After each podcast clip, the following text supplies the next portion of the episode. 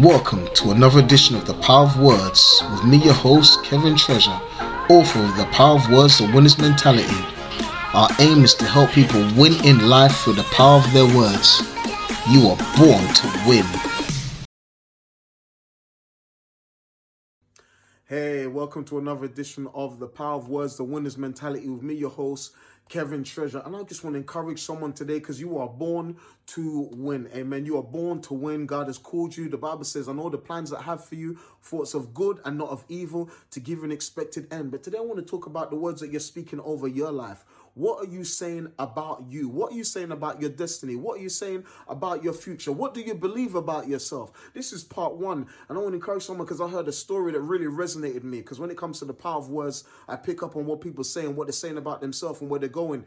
And I heard the story of this pastor that got a phone call.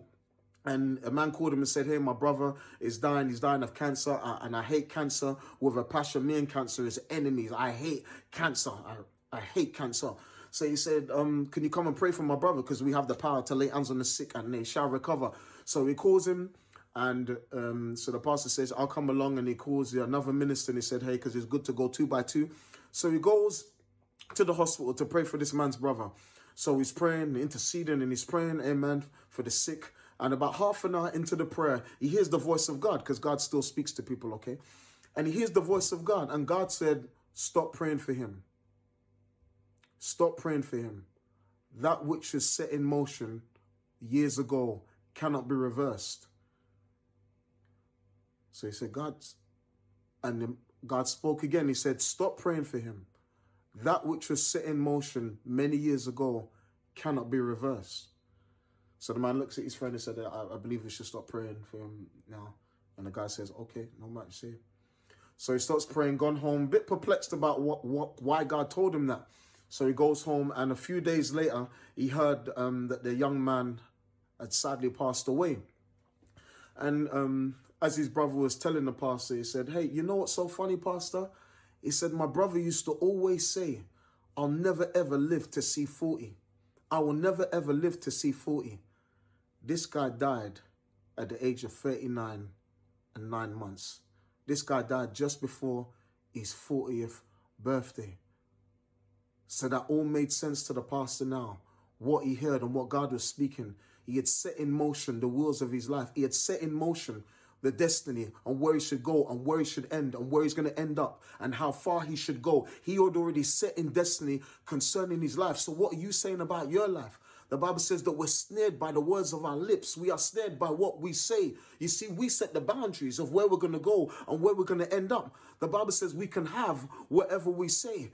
The Bible also says, I believe in the book of Peter, it says, if he that would love life and see many good days, let him keep his lips from speaking evil and his mouth from speaking guile. So what are you saying about your life? I recently, I believe it was about a year ago, uh, earlier this year, the um Kobe man, oh man, when it comes to basketball, Kobe passed away and the world was shocked. I was in shock. I was like, Kobe, man, man that guy's next to Jordan. I mean, Jordan's the man. But when I heard that Kobe passed away, and the next day, I think it was the same day that I heard this interview concerning him. And when I heard this interview, I was shocked. I sent it to someone, my patrons. So let me check out this interview. This sounds crazy, but Kobe spoke this. He spoke this. He used to say all the time, I want to die young. And really? I thought he was, cra- he, he used to say, I want to die young. I want to be immortalized. And, you know, I want to have my career be better than Michael Jordan and I want to die young. And I just thought he was just so crazy. Listen to what he said. I want to die young. In fact, listen to what his friend said. He always used to say, what you say repeatedly is what you'll become eventually. Let me say that again. What you say repeatedly is what you'll become eventually. He said he always used to say, I want to die young. I want to be immortalized. Those are words that proceeded from his lips. And the Bible says that we're snared by the words of our lips. The Bible says in Psalms, He that would love life and see many good days, let him keep his lips from speaking evil, his tongue from speaking guile. So that tells me, listen to me, if you want to live a long life, a prosperous life, you got to keep your lips from speaking evil and stop speaking foolishness. And he spoke these words over his life, not knowing that he'd already set in course the destiny of how we should end. He said he wants to die young.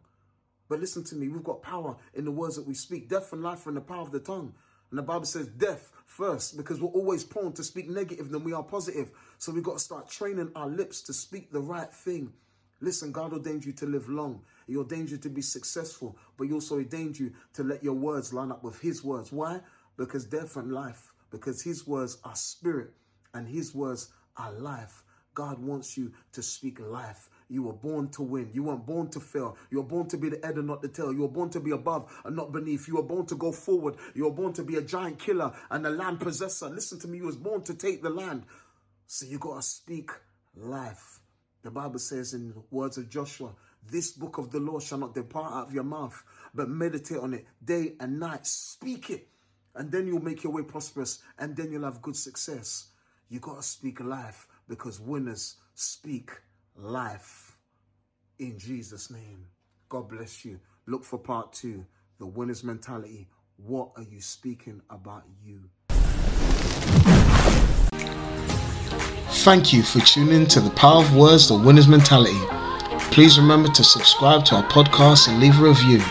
Check out our website, kevintreasure.com. Follow us on Instagram and Facebook. You are born to win.